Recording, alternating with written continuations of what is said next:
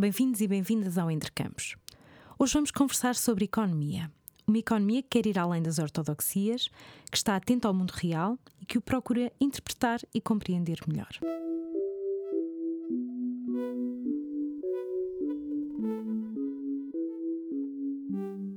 Para nos falar desta abordagem, que reaproxima a economia das metodologias das ciências sociais e humanas, convidamos a investigadora Sandra Maximiano, economista e professora associada no Instituto Superior de Economia e Gestão, cujo trabalho de investigação se destaca porque utiliza experiências laboratoriais e de campo para recolher dados e estudar o nosso comportamento económico.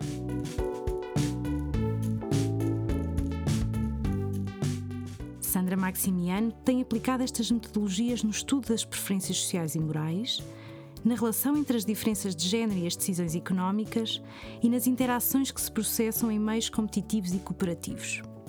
Recorrendo a exemplos práticos, a investigadora ajuda-nos a perceber melhor o que é a economia comportamental e a economia experimental, campo recente na ciência económica que ganhou particular visibilidade com a atribuição, em 2002, do Prémio Nobel da Economia a Vernon Smith.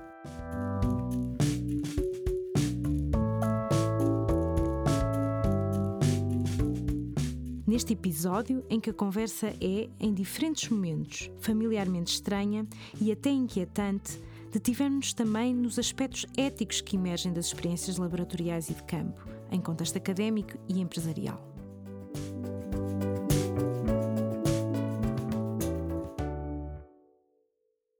Sandra, és economista, mas tu trabalhas a economia de um ponto de vista particular que é a economia experimental e comportamental. Quais é que são os pressupostos dessa abordagem? Antes de mais, gostaria só de fazer um esclarecimento aqui um bocadinho a diferença entre economia comportamental e experimental, porque acho que as pessoas pensam que é tudo o mesmo. Ótimo.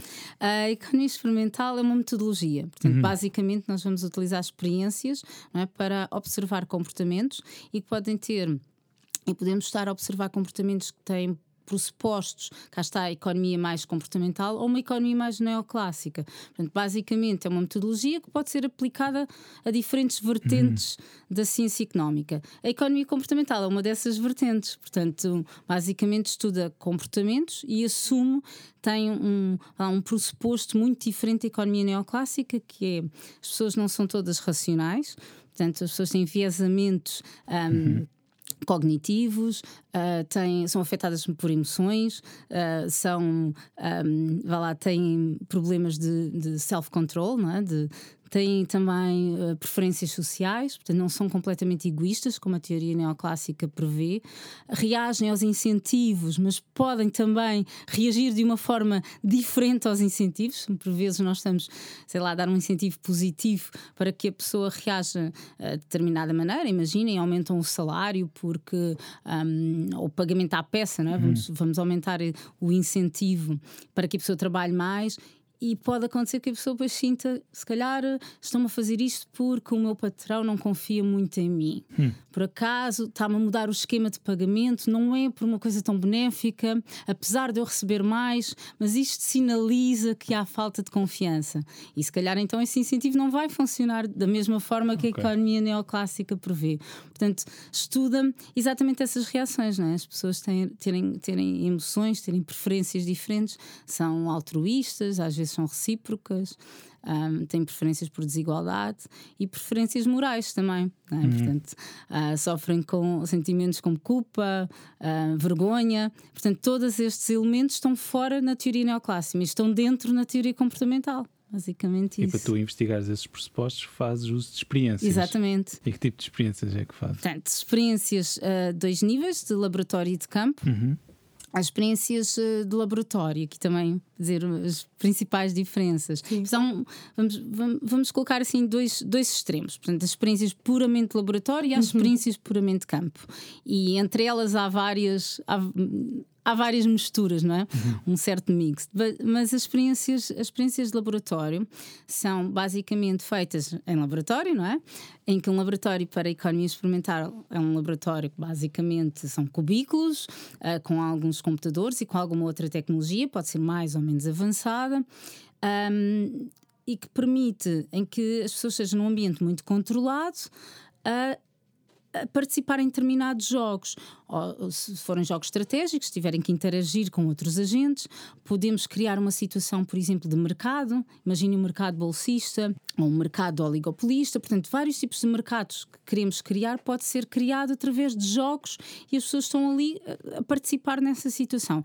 É muito controlada porque, apesar de ser anónimo, é? ninguém, os dados e informação pessoal de cada participante nunca é revelada, nem nós sabemos, mas é muito controlado. Portanto, é controlado, são controladas as instruções que as pessoas recebem, a forma, a informação que cada, cada participante recebe. Nós podemos controlar Uh, se queremos diferentes tipos de informação, não é? Temos as diferentes condições, os chamados treatments, não é? Portanto, uhum. um, como em medicina, uhum. não é uma condição placebo e um, não é? um medicamento versus placebo, é a mesma lógica. Nós podemos criar várias condições que depois vão ser comparadas com a condição de controle. E, e, é um ambiente muito, muito estanque, muito controlado. E como eu disse, pode ser mais ou menos avançado tecnologicamente. Vocês podem fazer experiências, e antigamente fazia-se muito, apenas com papel e caneta, não é? Com, uhum. com pequenos jogos que, era, que é possível controlar, ou então com realmente programas onde programas mais avançados, onde, onde se programam jogos mais complexos. Mas também, por exemplo, se estivermos interessados em, estu em estudar emoções, a ver como é que as pessoas reagem a determinadas informações um, mesmo medição de de aspectos fisiológicos. Uhum. Por exemplo, medir, te, medir a tensão, tensão. arterial, a medir a pulsação, a pulsação o, o batimento cardíaco, batimento cardíaco um, um, o nervosismo, que é medido muitas vezes através de. de Tiques. O suor. Uh, ah. Suor, desculpa. piscar, se calhar, dos olhos. Sim, o piscar dos olhos. E com o piscar dos olhos, isso é muito engraçado, que existem agora até mesmo os eye tracking, portanto, ver até como é que as pessoas reagem com a própria visão, onde é que estão a olhar, um, uh, sobretudo em estudos onde, onde, onde questões como a vergonha ou o sentimento de culpa, uh, aquela questão se olham para baixo, exatamente. Portanto, como é que depois passam, imagina, são jogos estratégicos, a continuidade do jogo, como é que o teu olhar até muda dependendo das escolhas que tu fazes. Portanto, há, há elementos lá, tecnológicos e há, há algum, alguma parafernália de, de, de instrumentos né, que podem ser utilizados dependendo, eh, dependendo da, da tua questão de investigação. No limite, podes utilizar aquelas as máquinas de ressonâncias magnéticas, em que aí entra já, são experiências no laboratório, mas com, com, eh, com o objetivo principal também é observar o que está a acontecer no cérebro não é? A chamada neuroeconomia, que usa muito isso. Não é? Portanto, são experiências, mas ao mesmo tempo não estás só a observar o comportamento, estás mais interessado a observar o que é que vai dentro do teu, do teu cérebro. Portanto, os laboratórios podem ser muito high-tech ou muito simples. Portanto, qualquer coisa in between, vá lá no meio, é onde, onde se posiciona a maioria dos laboratórios que existem no mundo. E depois temos as experiências de terreno. E as experiências de terreno são diferentes, porque uma das grandes críticas que é feita, vá lá, a economia experimental e também pelos economistas neoclássicos é a falta de, uh, vá lá, de, de uh, representatividade externa, não é? Que ela temos muito controle, o chamado uh, internal validity, mas uhum. no contexto será que as pessoas exatamente falta external validity. Uhum. Então o, o, que se faz é, ok, perde-se um bocadinho esse controle, porque quando sai do laboratório há já mais variáveis, que há muitas variáveis que são difíceis de controlar. E posso vos dar uns exemplos, mas então vamos para o terreno onde, onde, onde, estamos a observar as pessoas muitas vezes em ambientes que são naturais, né? são, são, ou pode ser numa empresa, uh, fazer uma experiência no, no meio no, no, seu local de trabalho, pode ser numa escola, né? pode ser, sejam dependente, cá está da questão, da questão em estudo. E depois há uma grande diferença, que é nesse extremo das experiências de campo, as pessoas não sabem que estão a participar de uma experiência. Portanto, e como eu disse, há muita coisa no meio. Portanto, há o chamado uh, lab in the field, quando, quando basicamente estamos a construir um, um laboratório num, sei lá, numa empresa, mas as pessoas até sabem que estão a participar numa experiência, mas no caso extremo, no caso limite, os participantes nem sequer têm conhecimento que estão a participar numa experiência. Era como se imaginem Podes aqui. Dar um exemplo, sim. Vou usar um, um, um, caso que, que foi verdade, se calhar era um bocadinho mais impossível de realizar em Portugal, mas um, há, há, estudos que mostram que hum, a chamada composição de género em sala de aula tem, tem um impacto grande nas, na, na performance dos alunos. Pronto, e há estudos que são baseados no quê? Baseados nessa composição que existe e depois analisam os resultados finais, não é? Vão avaliando ou analisando os resultados ao longo lá, do ano. Então foi feita uma experiência em Amsterdão, na altura em Amsterdão, em que tivemos autorização para um, criar a composição das turmas. E havia turmas em que, basicamente, imaginem, duas ou três raparigas em 50 alunos, dois ou três rapazes em 50, portanto, turmas quase exclusivamente femininas, quase exclusivamente masculinas e turmas uh, uh, E os pais não, é? não sabiam? Ninguém sabia. Claro que se calhar foram desconfiando que alguma coisa não era normal, não é? Mas não sabiam. E isto, isto porquê? Porque se acaba por ser uma experiência e estar tudo muito controlado, porque em tudo o resto estes alunos foram selecionados aleatoriamente para estes três grupos. Portanto, na média, não há, não há diferenças. Se, se imaginemos que não, que não fosse feita uma experiência, mas que se dissesse, sim, nós vamos ter uma turma só de raparigas, uma turma só de rapazes e uma turma mixed, vá lá, o que é que acontece? Há problemas de seleção que depois é mais difícil de controlar, não é? Portanto, não, se as pessoas não forem escolhidas aleatoriamente, claramente há de haver uma razão pela qual alguns foram selecionar só a turma de raparigas, a turma de rapazes e a turma mista. Portanto, estas experiências permitem, vá lá, retirar resolver esse problema de seleção. Não é? Portanto, uhum. o ambiente é, é, é, aleatório. Mas há outro lado, não é? Até ético. É, exatamente, as experiências de campo levantam muito uh, algumas questões éticas, porque um, até que ponto é que é ou não permitido, não é? e, isto é que, e daí eu ter dito que se calhar aqui era, uma, era uma, era uma experiência muito difícil, era difícil ser feito. Nos Estados Unidos, uh, impossível. Este, este, esta experiência que eu vos dei um exemplo, acho que seria impossível mesmo de ser feita, uh, porque as questões éticas são muito, muito levantadas. Uh, há países onde, te, onde há, alguma, há uma facilidade maior em realizar, em realizar determinadas experiências. Um, nos países nórdicos, nomeadamente, um, esta foi um exemplo, outros exemplos exemplos, por exemplo, experiências em que se testa, imaginem, o efeito da oxitocina na confiança. E uma experiência de laboratório, em que basicamente só se quer pôr um sprayzinho às pessoas uh, com, com hormônio, não é?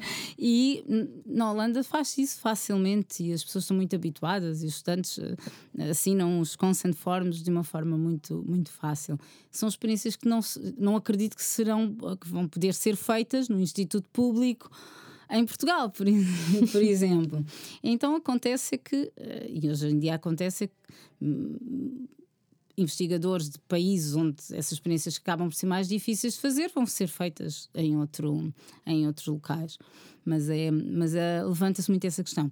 A questão ética, eh, sobretudo quando as, as, pessoas não sabem que estão numa experiência, muitas das vezes as pessoas respondem, a defesa que é feita é nós todos praticamente todos os dias somos, somos postos em experiências, não é? Sobretudo as, há empresas que fazem experimentação toda a hora, não é? Um, Facebook faz, a Amazon faz, a eBay, são os grandes, as grandes empresas de tecnologia fazem experiências a toda a hora. A Amazon tem um grande grupo de economistas experimentais para estudar exatamente estas coisas e implementar experiências de campo.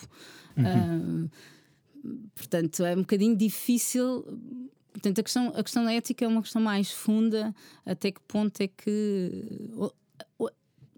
Até, até onde é que devemos restringir e o que é que devemos restringir porque, porque é muito generalizado. Quer dizer, vamos, vamos restringir para investigação e, tu, e todas as outras experiências que acontecem que têm um objetivo mais comercial vão ou não vão estar no mesmo patamar, então temos que restringir todos. Será injusto só então vamos restringir a parte científica e deixemos a parte comercial continuar a fazer estas experiências? É, levanta, levantam questões mais, mais profundas. E em que lado é que tu tens vindo a colocar enquanto investigadora? Tento sempre, obviamente, nós temos que uh, temos sempre um comitê ético, não é? Portanto, uhum. quando, quando é feito um determinado projeto, desenvolves uma proposta para esse projeto e todas as questões éticas que possam ser levantadas. Portanto, tu, tu não, aliás, não consegues um, publicar nenhum artigo científico na área de economia experimental se não tiver tido o carimbo desse comitê ético. Como eu disse, se fizeres uma experiência na Holanda ou uma experiência na Dinamarca, o comitê ético é diferente, do comitê ético aqui ou o comitê ético nos Estados Unidos. nos Estados Unidos, por exemplo, uh, para conseguir fazer uma experiência onde eu queria, e esta era de laboratório, portanto, os participantes sabiam que vinham para uma experiência e eram pais com filhos, os filhos eram adolescentes, mas uh, com idades inferiores a 18 anos. Um, cá está por serem menores eu tive cerca de um ano e meio para conseguir ter autorização para, para realizar essa experiência. Portanto, há outras experiências que são aquelas que, vai lá, que não levantam qualquer questão, experiência de laboratório, os participantes são todos superiores a 18 anos, eh, sem uhum. qualquer uh, disability, não é? sem qualquer problema uhum. lá, mental ou, ou, ou... Damos os sexos. Damos os sexos. Qualquer... Pronto, não há. Quando, quando são participantes eh, que, que, sabem para o que vão e têm consciência e voluntários e portanto, aí não tens problemas claro. nenhums. O, o, comitê ético se calhar dá-te dá uma aprovação em dois meses e, por volta disso. Portanto, eu nem sequer, nem sequer me passa pela cabeça poder fazer. Às vezes tenho ideias em fazer determinadas experiências em, em, em contextos um bocadinho mais eh, menos normais, uhum. mas nunca me passaria pela cabeça também fazê-las, porque cá está, não tenho, não tenho incentivo, porque depois se não puder publicar. Portanto, eu acho que para nós, investigadores, as coisas estão até, até, até funcionam. Portanto, ninguém, ninguém vai ultrapassar determinados lá, hum, limites. limites uhum. éticos porque depois não consegue publicar. Portanto, eu acho que eu acho que no lado científico, pelo menos na minha área, na área a coisa está acautelada. A coisa está acautelada porque cá está, aqui os incentivos funcionam. Um, fora do meio científico é um bocadinho é um bocadinho diferente de controlar se calhar uma empresa ter ideia para fazer uma experiência com os seus próprios trabalhadores, uhum. quem é que lhes vai pôr uma restrição a fazer essa experiência, uhum. não é? Uhum. E Isso há empresas que fazem, muito, claro, acontecem, testar diferentes esquemas de pagamento, diferentes bónus, diferentes, um, sei lá, imaginem aquelas empresas que dão, que organizam um jantar de convívio todas as semanas. Podem ter grupos em que aquilo é mesmo feito por teste. O grupo A e o grupo B uh, que se calhar nem interagem, nem sabem, não é? Uma grande empresa, e eles estão a testar num grupo, estão a propor esses jantares todos semanais e as pessoas estão ficando todas muito contentes porque pensam que a empresa é fazer uma coisa muito boa para eles, mas o outro grupo não se calhar não está, não vai, não vai ter acesso uhum. a, esse, a esses mesmos jantares e, e, no fundo estão a ser observados, não é? Estão a ser cobaias de um estudo que depois a empresa pretende tirar conclusões. Isto é só um, um exemplo que se calhar é dos menos problemáticos. Uhum.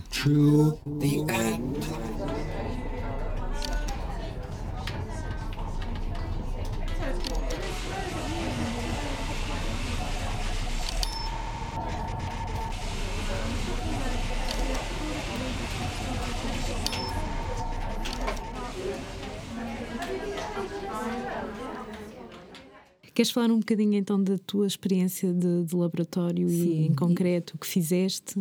A minha área, mais em concreto, são a área das preferências sociais e preferências morais em laboratório. Uhum. Ah, campo um bocadinho diferente, mas em, ah, um, nesta, portanto, como eu tinha dito, a economia neoclássica assume que as pessoas são lá, egoístas não é? nas suas genes, ou seja, estão a maximizar, nós chamamos de economistas a utilidade, mas a maximizar o seu próprio bem-estar e e, e não mais que isso. Uhum. Mas nós sabemos que não é bem assim, não é? As pessoas preocupam-se com os outros, nós preocupamos com estranhos, sei lá, podemos, uh, somos recíprocos e essa reciprocidade é questão de se alguém me dá, se alguém me faz bem, eu gosto de fazer, de fazer bem de, em troca, não é? Também, se calhar, se alguém me pisa os calos as pessoas também gostam. Sentem-se é? impelidas a fazer. Exatamente.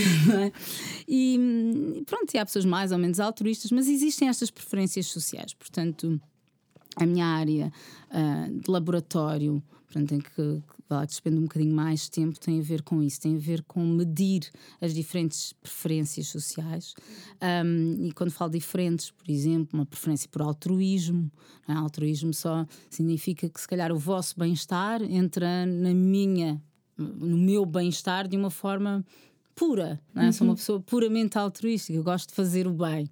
Mas hum, outra preferência é a reciprocidade, não é necessariamente que eu me preocupe muito convosco, mas porque vocês estão a ser muito simpáticos, eu gosto de ser simpática de volta, não é? Portanto, e uh, preferências por desigualdade, aquelas pessoas que preferem uma questão de equilíbrio, não é? Um, no termo de bem-estar é? em todos os que estão à sua volta, mas porque, nem tanto porque, por uma preocupação pelos outros, mas porque porque tem essa preferência por esse equilíbrio, essa harmonia.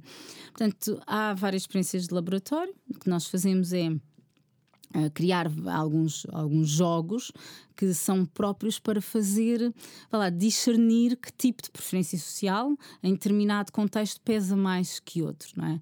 E se realmente as pessoas são, uh, lá, podemos dizer que são preferências uhum. um, que acontecem em muitos contextos ou, ou, ou alteram-se conforme o contexto. Imagina, um, no mercado de trabalho, tens uma experiência em que é um, uma relação entre um trabalhador e o um empregador em que tu observas que existe essa reciprocidade porque o empregador Uh, mesmo que até não tinha que pagar mais do que o salário mínimo, estamos a falar um ambiente, imagina, um, seres contratada para ir fazer umas entrevistas durante um dia, é apenas um trabalho de um dia, não tens que, não, não tens que te esforçar muito mais, há o contrato escrito que recebes X à hora, 7 euros à hora, mas aquele empregador até te vai dar 15 euros à hora. E uh, numa situação destas, será que o, o, o, trabalhador vai pôr ou vai mais força ou menos esforço? Para a teoria neoclássica, não, porque quer dizer, aquilo era uma relação de um dia só, para que é que há de se esforçar? Portanto, não havia razão nenhuma. No, qualquer modelo te diz que não, o que ele vai fazer é o esforço mínimo, porque não existe continuidade, não existe reputação a manter, não existe uh, incentivo. Não existe incentivo, exatamente. E então é este tipo de jogos que nós construímos, estes, estes jogos que depois tu vês, que, se, que medes, que fiz com uma, uma, uma, até uma grande porcentagem de pessoas que não se comporta como a teoria neoclássica prevê, mesmo quando não existem incentivos nenhums vão pôr mais esforço, vão ser mais, vão ser recíprocos. Aliás, foi isso que concluíste. Sim, Sim, e, e, depois podes concluir, podes alterar várias variáveis, não é? Será que é porque é uma relação de uma empresa com um empregador? Então, e se alterares e puseres quatro, emprega, eh, quatro trabalhadores, portanto, em que cada trabalhador já sabe que a empresa vai receber muitos, vai receber vai lá, uma receita que vem de muitos, se calhar eu penso, ah, quanto maior é a empresa, se calhar eu, eu, eu, sinto menos aptidão para ser recíproco. Portanto, é testar isso, testar. Uh, ou então, imagina uma empresa em que já existem muitos níveis, em que tu tens os acionistas, tens os gestores, tens os subdiretores, portanto, as relações pessoais, a, a relação, não é? Sabes, a hierarquia. A hierar, é, exatamente, essa relação hierárquica, será que vai destruir ou não essa vontade de ser recíproco? Portanto, são esses vários estudos. E? E uh, não totalmente, não okay. totalmente. É engraçado, não totalmente, porque parece haver uma consciência entre quem escolhe, não é? Por exemplo, quando há uma relação hierárquica, o que é que acontece? É que muitas das vezes quem te determina o teu salário, imagina um diretor que, que tem, essa, que tem uhum. esse poder de, de, de, decidir quais, quais os bónus ou quais os salários, é diferente que, te, da pessoa de quem vai pagar o salário, não é? Porque quem paga, se calhar, o, dono da empresa é, de, é quem suporta os uhum. custos. E apesar da reciprocidade ser para quem escolhe, muitas vezes também se observa que há essa consciência de que também quem paga, então a reciprocidade mantém-se. Tem mais ou menos é este nível uh, de estudos feitos em laboratório. Pois é interessante, é, por exemplo, imagina, então se tivermos estas relações de reciprocidade, em vez de ser no mercado, num contexto laboral, uhum. vamos para um contexto de mercado. Tipo, se for num contexto em que eu estou sei lá, a comprar um bem, comprar um carro usado, não é? uhum. um carro em segunda mão, estou ali a negociar e realmente é uma relação também única, não, não vou lá comprar o carro amanhã vou lá comprar outro, não é? Uh, quem me vê no carro tem mais informação, se calhar. Uh, será que essa pessoa vai me estar sempre a passar a perna? Será que se eu estiver disposto a dizer não, não, estou a pagar um bocadinho mais, se calhar vai-me dar um carro até de melhor qualidade, vai-me dar alguma garantia extra? Portanto, será que essas relações de reciprocidade se mantêm num contexto de mercado ou não? E depois num contexto, sabe, no mercado bolsista. Portanto, e perceber se as preferências sociais dos agentes uhum. são independentes ou não desse contexto. Uhum. E aí posso dizer que não são independentes. porque muitos de nós, que até em várias experiências eh, laboratoriais podem, podemos mostrar uma grande, vá lá, uh, preferência por altruísmo, reciprocidade. Quando somos postos em situações mais, vá lá, de mercado uhum. e competitivas, sobretudo onde existe uma grande competição, um, comportamos mais como o chamado homo economicus, né? como a okay. teoria okay. neoclássica prevê. Portanto, não é, vá lá, não é sempre que essas preferências sociais uh, persistem e não é sempre. Quer dizer que nem é tanto ao mar nem tanto à terra, não é tanto como se calhar a teoria neoclássica diz, nem como a teoria comportamental totalmente advoga. As pessoas não são não têm umas preferências sociais que são fixas e que, mas são, e que se mantêm, mas são muito contextuais. Mas também não, são, não estamos naquele extremo do amo económico, somos todos egoístas, somos todos muito competitivos, somos em algumas ocasiões. Uhum. Então é, o laboratório é muito bom para fazer isso, não é? Para testar. Tu podes manipular os ambientes, podes manipular o jogo em que, em que as pessoas estão e, e isolar as variáveis. Isolar as várias variáveis.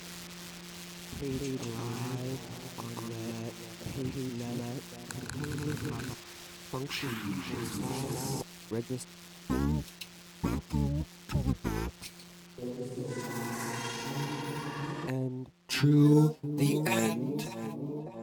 Tu aplicaste essa metodologia, por exemplo, para perceber as diferenças de atitudes entre homens e mulheres eh, no mercado de trabalho. Sim. Nomeadamente eh, as diferenças a níveis de competitividade. Essa é uma experiência muito gira porque posso falar-vos a nível de, de laboratório uhum. e de resultados que existem a nível de laboratório e depois o, o porquê que fomos para o campo. Não é? Seria Pronto. Ótimo. São estudos que já se foram muito replicados uhum. porque, o, porque o resultado, lá, o resultado é tão importante que importa também replicar muitas vezes.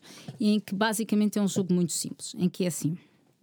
Primeira questão. A questão, a questão fundamental de estudo é: um, será que uh, parte da diferença salarial está relacionada com o facto de as mulheres serem menos competitivas uhum. que os homens? Uhum. Portanto, ou seja, será que é vamos supor que se forem menos competitivas ou se tiverem uma menor predisposição para competir, uhum à partida pode causar então essas diferenças salariais. Então, como é que pode estudar isso em laboratório? É? Porque um, agora pensa, como é que tu podias estudar isto com, com, com inquéritos normais? É difícil. Portanto, com inquéritos normais ou observar os dados no mundo real, a única coisa que tu vês são realmente as diferenças salariais mas depois explicar essas diferenças salariais. Uhum. Claro, nós podemos mandar aqui hipóteses para o ar, não é?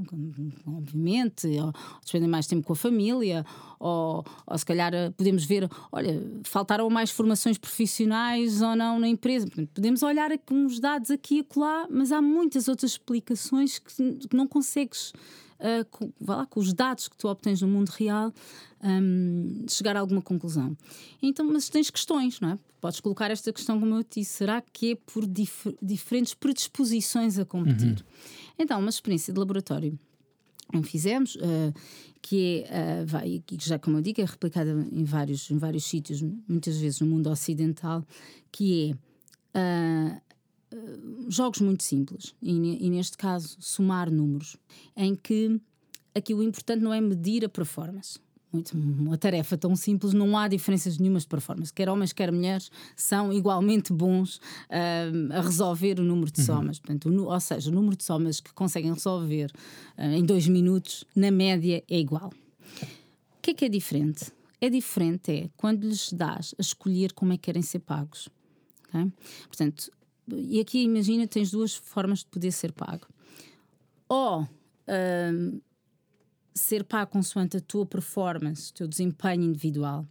Ou seja, eu posso dizer, por cada soma correta vais ganhar 2 euros. Ou então posso dizer, alternativamente, tu podes competir com uma outra pessoa que não sabes quem é e se tiveres mais somas corretas que essa outra pessoa, tu recebes 4 por soma. Se tiveres menos, recebes zero. Portanto, como vês, são duas situações de pagamento completamente diferentes, porque aquela em que tu não estás a competir com ninguém não tem risco. Uhum. É? Primeiro, não tem risco. Logo, aí, logo aqui existem como aqueles efeitos, um, como eu estava a dizer, logo aqui existem dois possíveis efeitos. não é? Que há uma situação tem risco, uma situação não tem risco, uma situação é competitiva, outra situação não é. Portanto, também podem haver aqui dois fatores. Se as mulheres escolhem uh, menos uh, competitiva, também pode ser porque são mais avessas ao risco. Uhum. Ou porque têm ou, obrigações. Ou por, sim, ou porque são menos avessas ao risco, ou porque até nem gostam de competir. Mas depois cá está, podemos também medir o risco. E há, muitas, há experiências laboratoriais onde se mede o risco facilmente, podemos logo controlar para a parte do risco. Mas não perde tudo, perde alguma coisa. Exatamente. Há sempre uma base. Exatamente. Então, o que é que foi observado? Cerca de 75% dos homens escolhem competir, cerca de 35% das mulheres escolhem competir. Portanto, há uma grande diferença. Uma diferença considerável. Portanto, e uh, depois, estas percentagens, controlando para o risco, a mulher escolhe competir ligeiramente mais, chega aos 40 e pouco por cento, mas os homens ficam a mesmo nos 70 e muitos por uhum. cento, porque as mulheres são realmente mais avessas ao risco. Portanto, se tu tirares a parte da aversão ao risco, já sobe um bocadinho mais a percentagem das que querem competir, mas mesmo assim existe uma uhum. grande diferença significativa entre homens e mulheres. Agora, pois é uma questão. Porquê? Porquê? Não é? Também não ficaste satisfeita com não. isto, foste é assim, para o campo. sim, porquê? Porque há muito aquela questão de ah, será é cultural ou será genético? será, não é? será que somos mesmo realmente muito diferentes? Não é? Há quem advogue exatamente uhum. isso? Ou será que será que não? Será que, será que é cultural? Será que é societal? Agora, como é que nós podemos, como é que nós podemos controlar para a parte de sociedade quando nas nossas sociedades, apesar de terem desenvolvido imenso, não é? Ao longo, ao longo dos, dos séculos, são sociedades patriarcais na sua gente. Então, começou, começámos a pensar, isto na altura ainda estava em Amsterdão. E depois fomos, fui, fiquei uh, parte de um grande projeto, daí que também ter ido para Chicago para isso mesmo. Um projeto que um, tinha a intenção de fazer, conduzir uma série de experiências que são feitas em laboratório em sociedades matriarcais e patriarcais. Portanto, basicamente é ter acesso uh, a sociedades que são muito diferentes, mas que na, geneticamente são muito parecidas, porque são, vivem lado a lado. Uhum. Portanto, estamos a falar algumas uh, sociedades, algumas tribos mesmo na Índia, em que partilham o mesmo mapa genético, portanto não há diferenças uh, nesse aspecto genético, e daí também, para, para vos dizer, nós uh, recolhemos sangue, saliva, houve assim uma parte, parte destes estudos que, que envolveu alguns. Uh, lá, um, outras, outras, áreas. outras áreas, mesmo para fazer essas recolhas para controlar por essa parte, mas hum, são sociedades que vivem de uma forma muito diferente. Então, as sociedades, é que não chamamos tanto matriarcais, mas matrilineais, em que toda a, portanto, a, a, filha mais nova é que, é que tem realmente mais poder, portanto, é que fica uhum. com. Toda a herança vai para a filha mais nova, uh, o poder está todo, quem, quem são. Vá, o chefe da família são sempre as mulheres, e são sociedades muito diferentes mesmo muito diferentes. É, é, tão, é, tão, diferente que existem associações para a defesa dos direitos do homem, reivindicações. Uhum. Um, são, são, cidades muito engraçadas e, e eu vi logo essa diferença. Muito, nós fomos fazer estas experiências lá e, e vês logo as diferenças. Uh, eles vêm participar, não é? Foram participantes nesta experiência e, e, e, cá está. Este é um exemplo de um lab in the field, porque eles sabiam que estavam numa experiência. Uh, só que não é um ambiente normal de laboratório, né? Uh, e, e, nas sociedades uh, não patriarcais, os homens é que estão a carregar as crianças, é que tomar conta das crianças. E é, muito, é mesmo muito engraçado. E outra, outra, outra um, que me saltou logo à vista dessa diferença foi a forma de vestir. Porque nas sociedades patriarcais, um, vá lá, o, as mulheres vinham participar da experiência, traziam-nos sempre qualquer coisa. Aquela coisa de. A, nós, né, que estávamos a fazer experiências, vinham com bolinhos ou com alguma, alguma prenda e vinham com a melhor roupa que tinham. Imaginem, eles puseram a melhor roupa como se fosse para um evento, uma festa, uma, uhum. na, lá, na, lá na localidade. Enquanto na sociedade matriarcal, nem pensar. Portanto, não há sequer aqueles estereótipos que nós vemos, ah, são estereótipos, mas que tu vês ali realmente a existirem. E depois, na prática, na experiência, os resultados inverteram-se.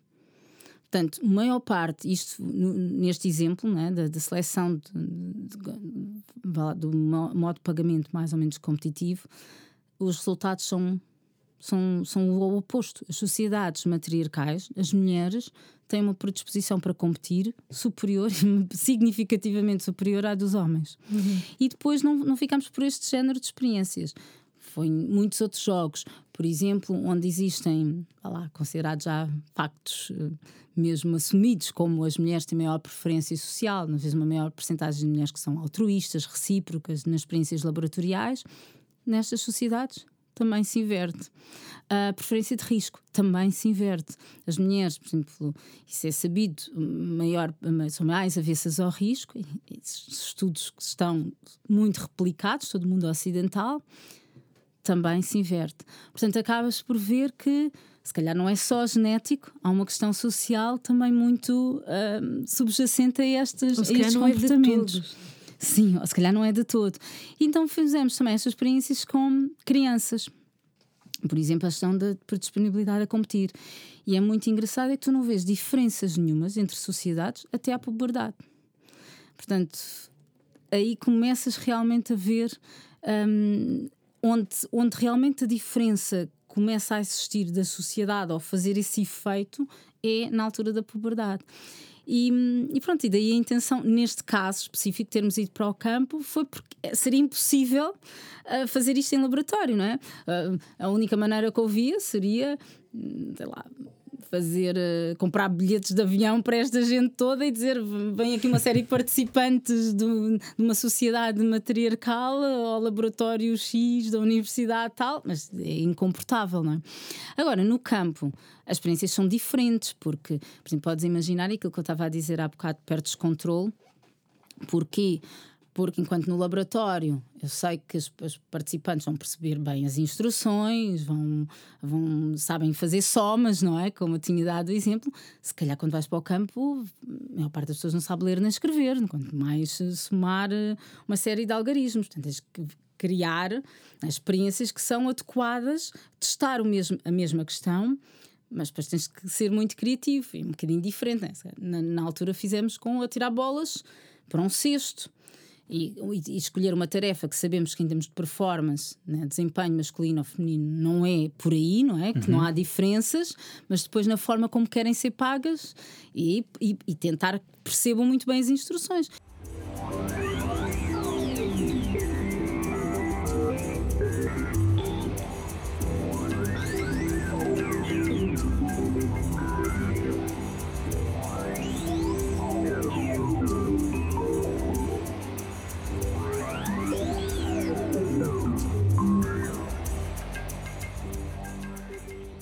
Eu se calhar até concluía com uma pergunta muito geral. Qual é que é, se é que, o propósito da, da economia experimental? Antes de mais, eu acho que o grande, grande, grande propósito é observar estudar esses, esses comportamentos, não é? Uhum. porque comportamentos das pessoas enquanto agentes económicos, portanto, a economia está muito fundamentada em modelos económicos. Não é? ainda agora, na altura da crise, houve muito essa, essa crítica, não é? Se calhar uh, fizeram-se mais previsões, será que se calhar os modelos estão errados? Um, a questão aqui é muito importante: é se nós, nós fazemos uma série de, construímos uma série de modelos teóricos, muitos consegues testar com, com os dados que vais recolhendo, que existem, não é? Que as empresas produzem, os quadros de pessoal, uh, ou os organismos INE, não é? que organismos públicos produzem, mas muitos outros modelos tu não consegues. E depois o que acontece é que há muitos microdados, no sentido de microcomportamentos, não é? que não estão nos dados que, que, existem. Portanto, se não observares o comportamento na prática, tu nunca vais conseguir perceber como é que as pessoas realmente se comportam. Diria que compreendes também, porque essa também é a missão da antropologia, num certo sentido, observar as pessoas no seu contexto. Exatamente. E perceber o que é que acontece no mundo real Sim. além de certos modelos. E eu acho que é o que faltava um bocadinho à economia. Portanto, a economia nesse aspecto andava um bocadinho atrás de outras ciências sociais, um bocadinho a lá rejeitar o facto de ser também, ao fim e ao cabo, uma grande social. ciência social. Uhum. E um, então estas experiências claro, são construídas de uma forma diferente, que são feitas em psicologia ou até na antropologia, outras ciências sociais. Portanto, são. Uhum uh, são mais, uh, vá lá, mais próprias, mais. as melhores, são as melhores experiências dadas dos nossos modelos económicos, são as que fazem mais sentido, mas também é, é o que permite então observar os comportamentos. Muito obrigada, Sandra, por, uh, por teres clarificado muito bem uh, o que é que era a economia experimental. Entre Campos é um podcast produzido com o apoio do Laboratório Audiovisual de Cria do Paulo IUL e da Rede dos Doutorandos e das Doutorandas de Antropologia. Obrigada também a todos e a todos que nos estão a ouvir. Este podcast contou ainda com música de Vicente Valentim, direção técnica de Décio Telo, produção e comunicação de Mafalda Meli Souza e Ana Lúcia Fonseca. Eu sou a Rita. Eu sou o Afonso. E estamos entre campos. Thank you.